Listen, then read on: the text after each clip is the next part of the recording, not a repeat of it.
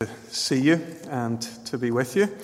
Um, I feel like I'm doing something which isn't often the case at Kirkpatrick Memorial, and that's joining in in a series that other people have started for me. Uh, so, a couple of weeks ago, Sam, and last week, Richard got us started with this uh, study in First Timothy. And I don't know about you, but I've, I've really loved the, the way in which they've led those last couple of weeks. So, uh, I felt quite under pressure, really, um, since we started, um, knowing that I would have to join in and play my part in this series with them. But uh, I'll rely on, on God for His help to do that here today. Um, we're going to do a little bit of interactive work uh, a little bit later in our service, so be ready for that. Uh, when that time comes, I'll invite you to, to move uh, into to groups of round about five or or so people, so one or two of you might have to move. The way I think this works best is um, if, if anybody isn't, uh, you know, not that comfortable moving, maybe other people who are more comfortable jumping up on their feet and moving uh, would adjust for that. In my experience, it's usually easier to go and sit in front of uh, maybe older people who would find it hard to, to turn for a long time in conversation. So uh, you'll, you'll move uh, in a few moments and you'll be mindful of those things. Let me remind you briefly of what we've learned in these first couple of weeks together from 1 Timothy. A couple of weeks ago, Sam led us as we just tried to look at the whole book. Uh, we listened to the whole book read to us, and then we looked for some major themes uh, as we tried to get an overview of the book. Um, he very helpfully pointed us to uh, what what seems like a crucial passage in the middle of the book where uh, Paul's purpose in writing to Timothy is made clear. So that's chapter 3, verse 14. Let me see if I can click this on. I'm not having any joy here. If we, if we move that on, thank you, uh, Peter. Chapter 3, verse 14. Paul says, I'm writing these instructions so that you'll know how people ought to conduct themselves in God's household, which is the church of the living God, the pillar and the foundation of the truth. So we thought about what it meant to be the pillar and foundation of the truth, and we recognize that uh, Paul wants the Ephesian church to demonstrate the truth of the gospel for a watching world.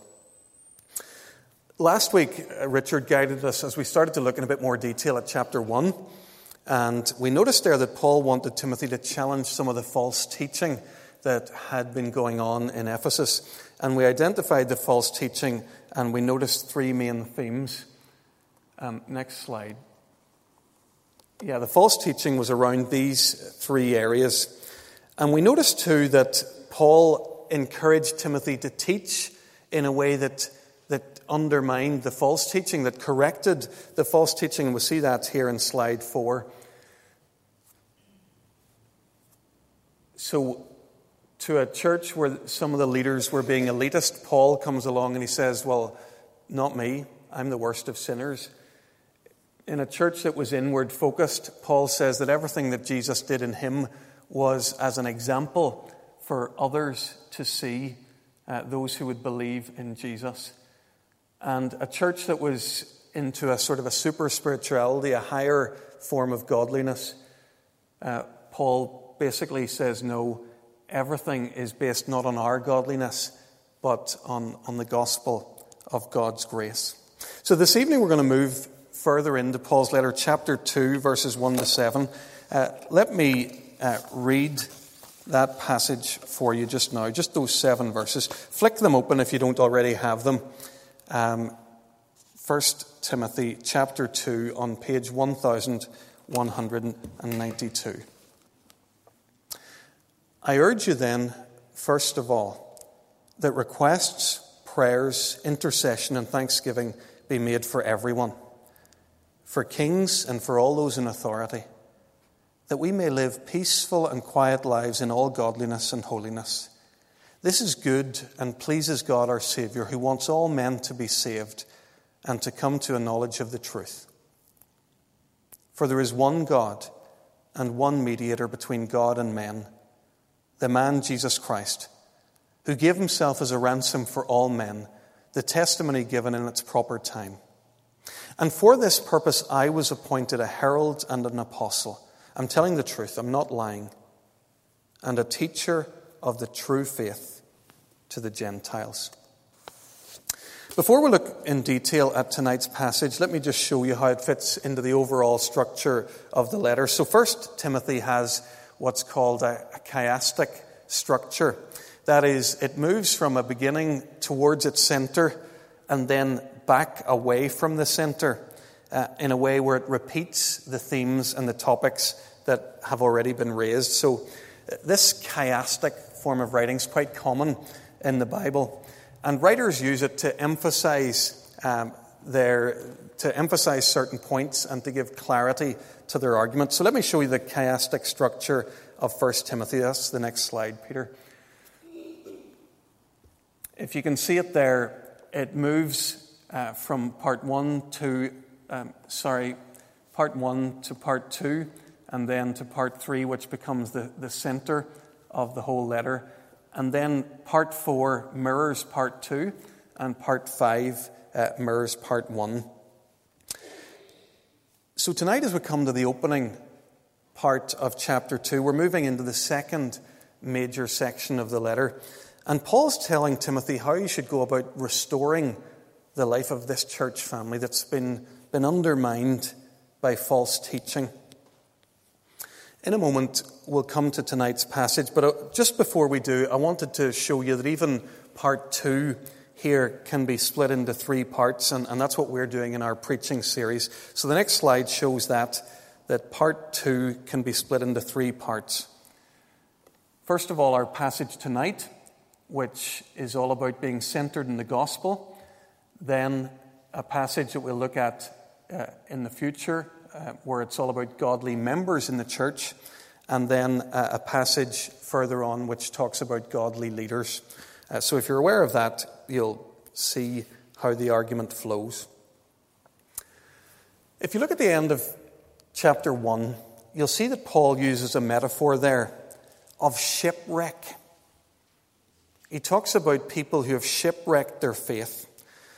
So, what's happening here in, in this section two is that Paul's inviting Timothy to act like a, a pilot to the good ship Ephesus. And he wants to help avoid her shipwreck. So, the first thing that needs to happen is that the ship needs to be steered away from the rocks where it would be wrecked into deeper waters of the gospel. The second thing that needs to happen is that the crew uh, and its behavior needs to be dealt with. And the third thing that needs to happen is that two of the officers who have been dismissed, and they're the ones who were talked about at the end of chapter 1, Hymenaeus and Alexander, there's guidance needed if we're to appoint new leaders in their place. And that's what we'll come to in chapter 3, verses 1 to 13. Right, let's get stuck into tonight's passage. Um, if we pop up that next slide, there's a question there. I want you to have a look at the passage and just look for repetition. This is a really important principle when you're dealing with any Bible passage. If there's a lot of repetition of a particular idea or theme, you've got to see what it is as you try to interpret it. So take two or three minutes Folks, this might be the moment to move. Um, I would like you in groups of about five. Um, so move so that you're in groups of about five. Turn and chat with each other and see if you can find some repetition in chapter 2, verses 1 to 7. Just, I'm only going to give you three minutes on that, so you need to move pretty fast. Uh, no hanging about tonight. Just get stuck in and, and go for it. Okay, we're going to send Richard out with the handheld mic to find uh, some answers. What, what, what repetition do you see there, and what, what theme do you think it, it maybe highlights in these seven verses? Have a go. We're trying to find the answer together, so we're all together in this. It's not competitive. It's um, hands up if you have an answer for Richard. A first stab. Verse 4 seems to me to be the key.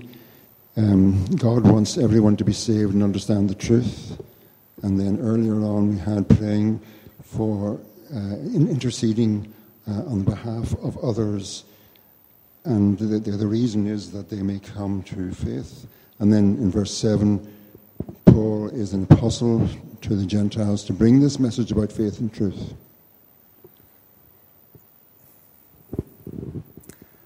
Desmond, you've probably just mucked up my whole thing here because you've uh, told all the answers um, in one. Well done. The theme is the, the use of all. Do you see the number of repetitions in seven verses of the ideas of every person or all people? It comes in, in slightly different words, but the idea is just repeated. Peter, if we fire up that next slide, I want to show you four different ways in which Peter or sorry, Paul is talking about all people. He's asking us to pray for all, and that uh, comes through in the first couple of verses. God wants that all people will be saved. Christ has died, we're told, as a ransom for all. And slightly more implied, but very much there, preaching to all, including the nations and the Gentiles, is what we should be all about.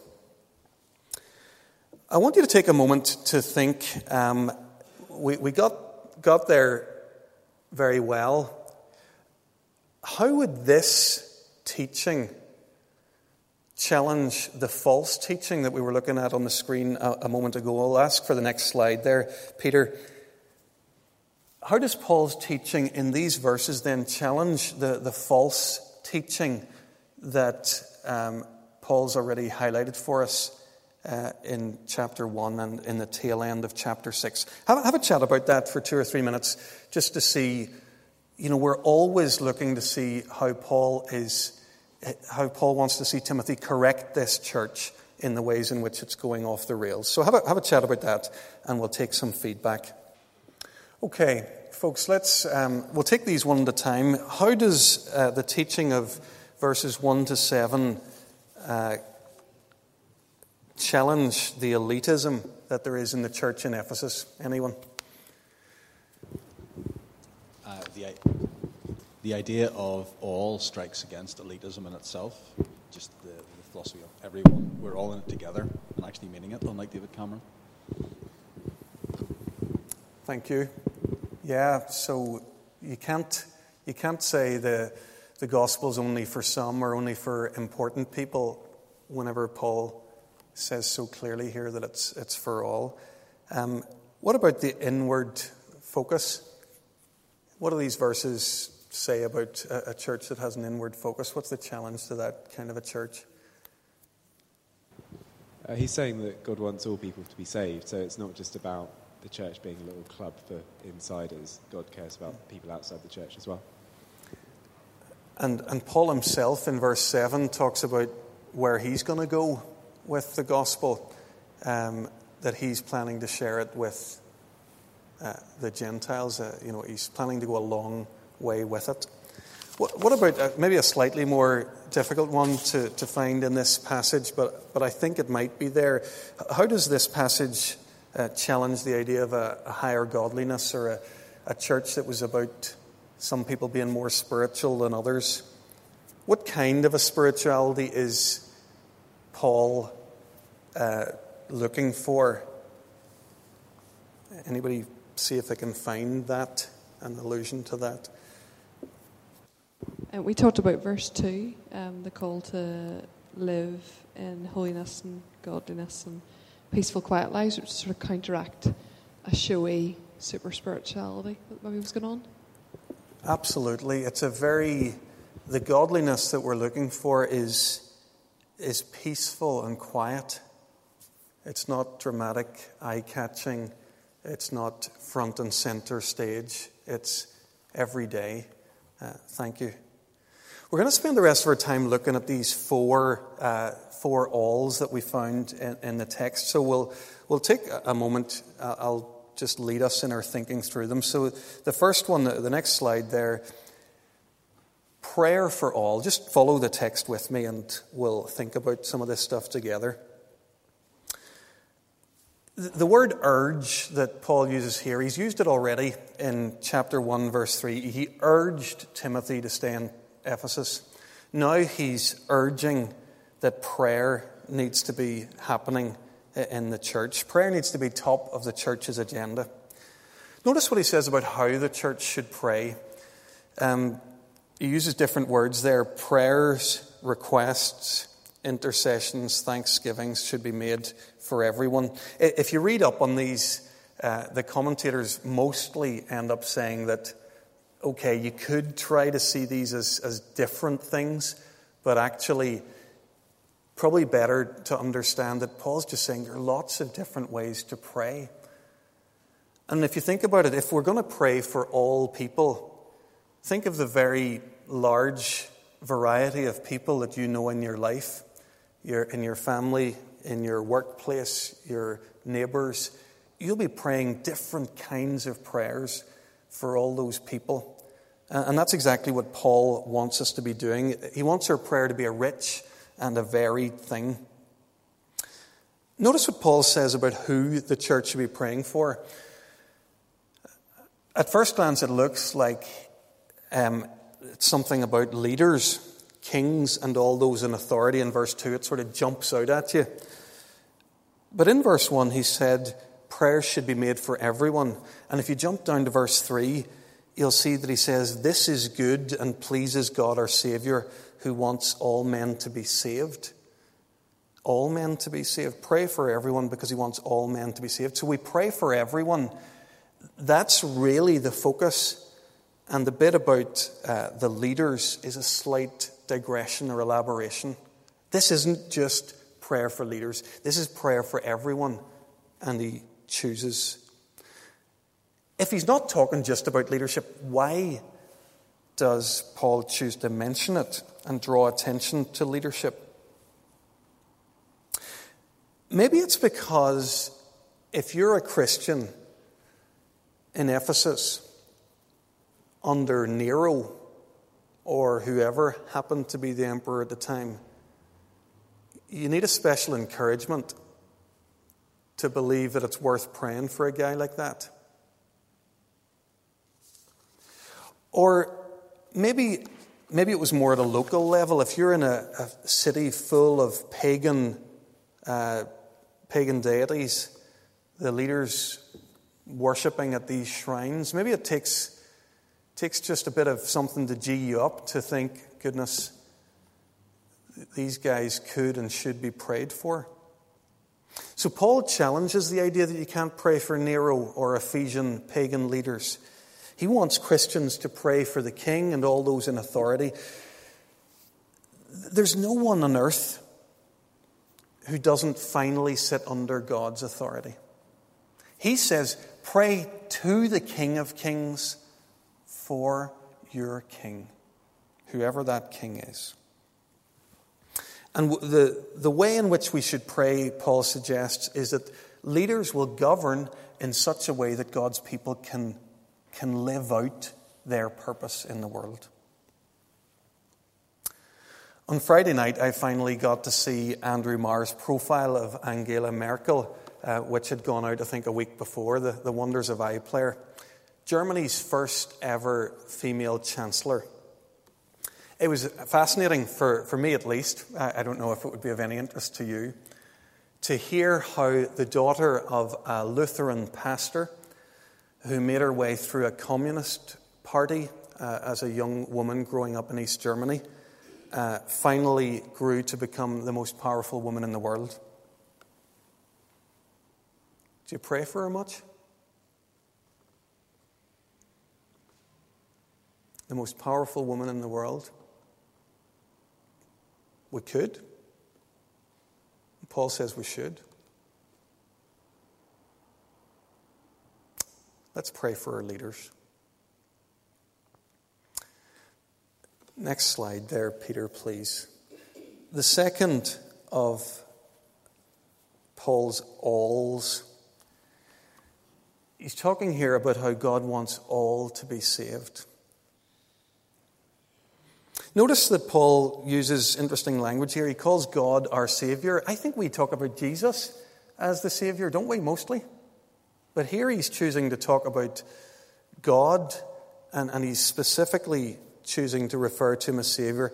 You see, God loves people, and he wants them to be saved. And whenever we pray for our friends and our family and our colleagues and our neighbours, then we are entering very much into the heart of God. We're right in the, the zone with God where God, his own heart is. Paul goes on to explain how it is that people are, are saved, and he says it's by coming to a knowledge of the truth. Folks, this is why it's important that the church never give up on preaching the gospel, sharing the truth, uh, the knowledge by which men and women are saved. And this is also why the church needs to be dead set against false teaching. Anything that stands against or jeopardizes or dilutes the truth of the gospel, that prevents people from knowing the truth by which they must be saved. God wants all people to be saved. We said a moment ago that the church in Ephesus was guilty of elitism, some sort of a superior attitude that some in the church had that allowed them to look down or discount others. I want us to think about this for a second. Peter, if you pop up the next slide there, I have a question for you in your groups. Sometimes we act as though there are people whom God doesn't want to see saved, people to whom we hesitate to reach out. Can you think of any such people or groups? Three minutes, and we'll hear from you. Okay, Peter, um, sorry, not, not Peter, Richard. Richard's ready with the, the microphone here and ready for your answers. What people have we, at points in our journey, or maybe just now, hesitated to reach out to with the gospel of Jesus Christ? Uh, we had a few answers in our group. Uh, for me, it's just people I don't like. I think probably God thinks similarly to me, probably, so don't have to worry too much about that. Uh, somebody thought sex, sex offenders, and somebody thought murderers. So those are the people that we wouldn't be making too much effort. Stephen, I missed your first one. No, uh, I said uh, just people we don't like. You know, we sort of think we don't like them. I think that's an interesting God one. God may well be and covers a multitude as of us, sins. so that might Yeah. be one. And paedophiles and murderers were the other ones we thought, Yeah. where we might act as if God's not so concerned about them. Yeah, thank you.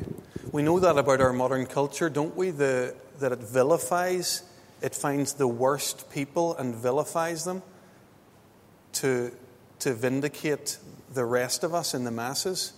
We're not sinful people, is the story in Great Britain these days, but these guys are. Uh, don't, don't expect me to reach out to them. Yeah, thank you. Who, who else have we either historically or presently uh, failed to reach out to with the gospel? Um, we thought possibly people who would construct a very clever anti Christian argument, um, and in my context, maybe work colleagues that would come into. Um, and the other group we sort of thought was possibly people with a Muslim background, um, because we sort of maybe felt they might be so entrenched in their culture and faith that they wouldn't, or we would sort of almost believe they wouldn't be receptive to God's word. Thanks, LJ. Yeah, so there's the, there's the new atheist, the person who's very clear in their secular atheistic views. And there's people who already have another religion. We might say, well, that's hands off. We can't talk to that person about Jesus because they're a, a Muslim or a. Yeah, thank you. Any others, quickly? Yeah, Jenny. We, we talked about atheists and, and all those um, you know murdering types of people, but we probably thought the basic difficulty is with our own neighbours, and also people who feel they are so self-reliant because they're affluent. I feel that I feel the hardest person to reach is someone who's got all the material wealth and they feel they have it all, and they don't feel that need. It's very hard to reach those people. Thank you, Jenny. That's a, a very useful comment for at least some of this area in which we live. If we don't understand that, we live among a very self made and self reliant community here. I don't want to generalize, of course, there are all sorts here, but, but that's certainly a reality here in this area of East Belfast. I wondered about Roman Catholics historically. When Presbyterians came to Ireland, I don't think it ever dawned on them that they should be sharing Christ with their Catholic Irish neighbours. It seemed mostly about denouncing the errors of Roman faith rather than sharing Jesus. Folks, we have found, uh, even just in a few minutes, we've found many ways in which elitism that prevents us from sharing the gospel still lives on. But the truth is, God wants all to be saved. Let's move on to the third of those alls. It's the next slide. Uh, Peter. Christ died as a ransom for all, we're told in verses 5 and 6. For there's one God and one mediator between God and men, the man Christ Jesus, who gave himself as a ransom for all men, the testimony given in its proper time.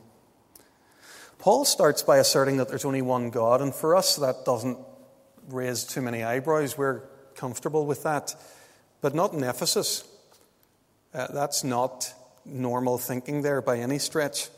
He asserts that there's only one God and that there's only one way to come to the one God. And this gulf between God and man is bridged by the man who was God. So if you look carefully at the passage, Paul refers to Jesus often in many different ways, but here he refers to him as the man, Jesus Christ. Wants to stress his uh, humanity at this point because he's stressing that Jesus is a mediator between humans and the living God. I think Paul's probably echoing Jesus' words here somewhere where Jesus says, I am the way, the truth, and the life. No one comes to the Father except through me. I am the one mediator between God and man. What is it that Jesus did that makes it possible for him to, to bring us to God? The answer lies in the cross, and Paul's already talked about that in chapter 1. He told us there in verse 15 that Christ Jesus came into the world to save sinners. When he died on the cross, we're being told here, he gave himself as a ransom payment on behalf or in place of all people. In other words, Jesus pays the ransom price in his death instead of us so that we might be delivered. Theologians are brilliant at putting big words on, on important ideas. So you might have heard talk of the substitutionary atonement. That's what we're talking about here. And whether you are comfortable with that kind of theological language or not, this remains a central truth in Orthodox Christian belief. Some people will tell you that there's more to the cross than the substitutionary atonement that Jesus achieved there. I believe they're right. I believe even more was achieved in the cross than the substitutionary atonement. But those who tell you that there is less, I'd encourage you not to take their view on board too quickly. The substitutionary atonement is a central part of biblical faith. Notice what Paul says about the ransom that Jesus paid when he gave his life. He says that he gave himself as a ransom for all men. I don't have time this evening because twice we've seen this use of all men. God wants all men to be saved. Jesus has given himself as a ransom for all men. Although it's true that God wants all to be saved and Jesus has given himself for all men, it's also starkly true that not all people will benefit from the death of Jesus Christ on the cross. There's a mystery here, and Paul doesn't address it And the reason he doesn't address it is because that's not his theme at the moment. His theme at the moment, if you remember, is to stress the, stress the breadth of God's salvation in a place where elitism and a narrowing of, of, of the gospel focus has crept into the church in Ephesus. In this context, Paul wants to stress the importance of going out into the world with a free offer of the gospel. Peter, one last slide on all of this. Preaching to all. Each part of this passage, I hope you can see it, is carefully linked uh, to the part that's gone before. And this message that we've just been thinking about, that Christ died as a ransom for all, that needs to go out to all. And so Paul tells us in verse 7 For this purpose I was appointed a herald and an apostle and a teacher of the true faith to the Gentiles. Simply put, Paul is committed to doing what God commissioned him to do. If you read the passage of Paul's conversion in Acts chapter 9, shortly after the account of his conversion, we have the Lord speaking to a guy called Ananias who's afraid of going to meet with Paul. And God says to him, Go, this man is my chosen instrument to carry my name before the Gentiles. That word Gentiles, by the way, it can be translated as the nations. It's everyone beyond Israel. It's all. And Paul says that this message isn't going to be preached to just a few. It's not going to be preached to just the Jews. It's going to be for all. It's for the entire world. Look at this slide on the screen just now. It's a good summary of Paul's teaching in our passage this evening. He says that we should pray for all because God our Savior wants all to be saved and because Christ died as a ransom for all. And so we should see to it that this message is preached to all. Two of those four points are particularly to do with God and what He has done. And I'm sure it's very evident to you which two they are. That leaves the other two points for us. These are what we can do and what we must do. Peter, the last slide. We're to pray and to preach.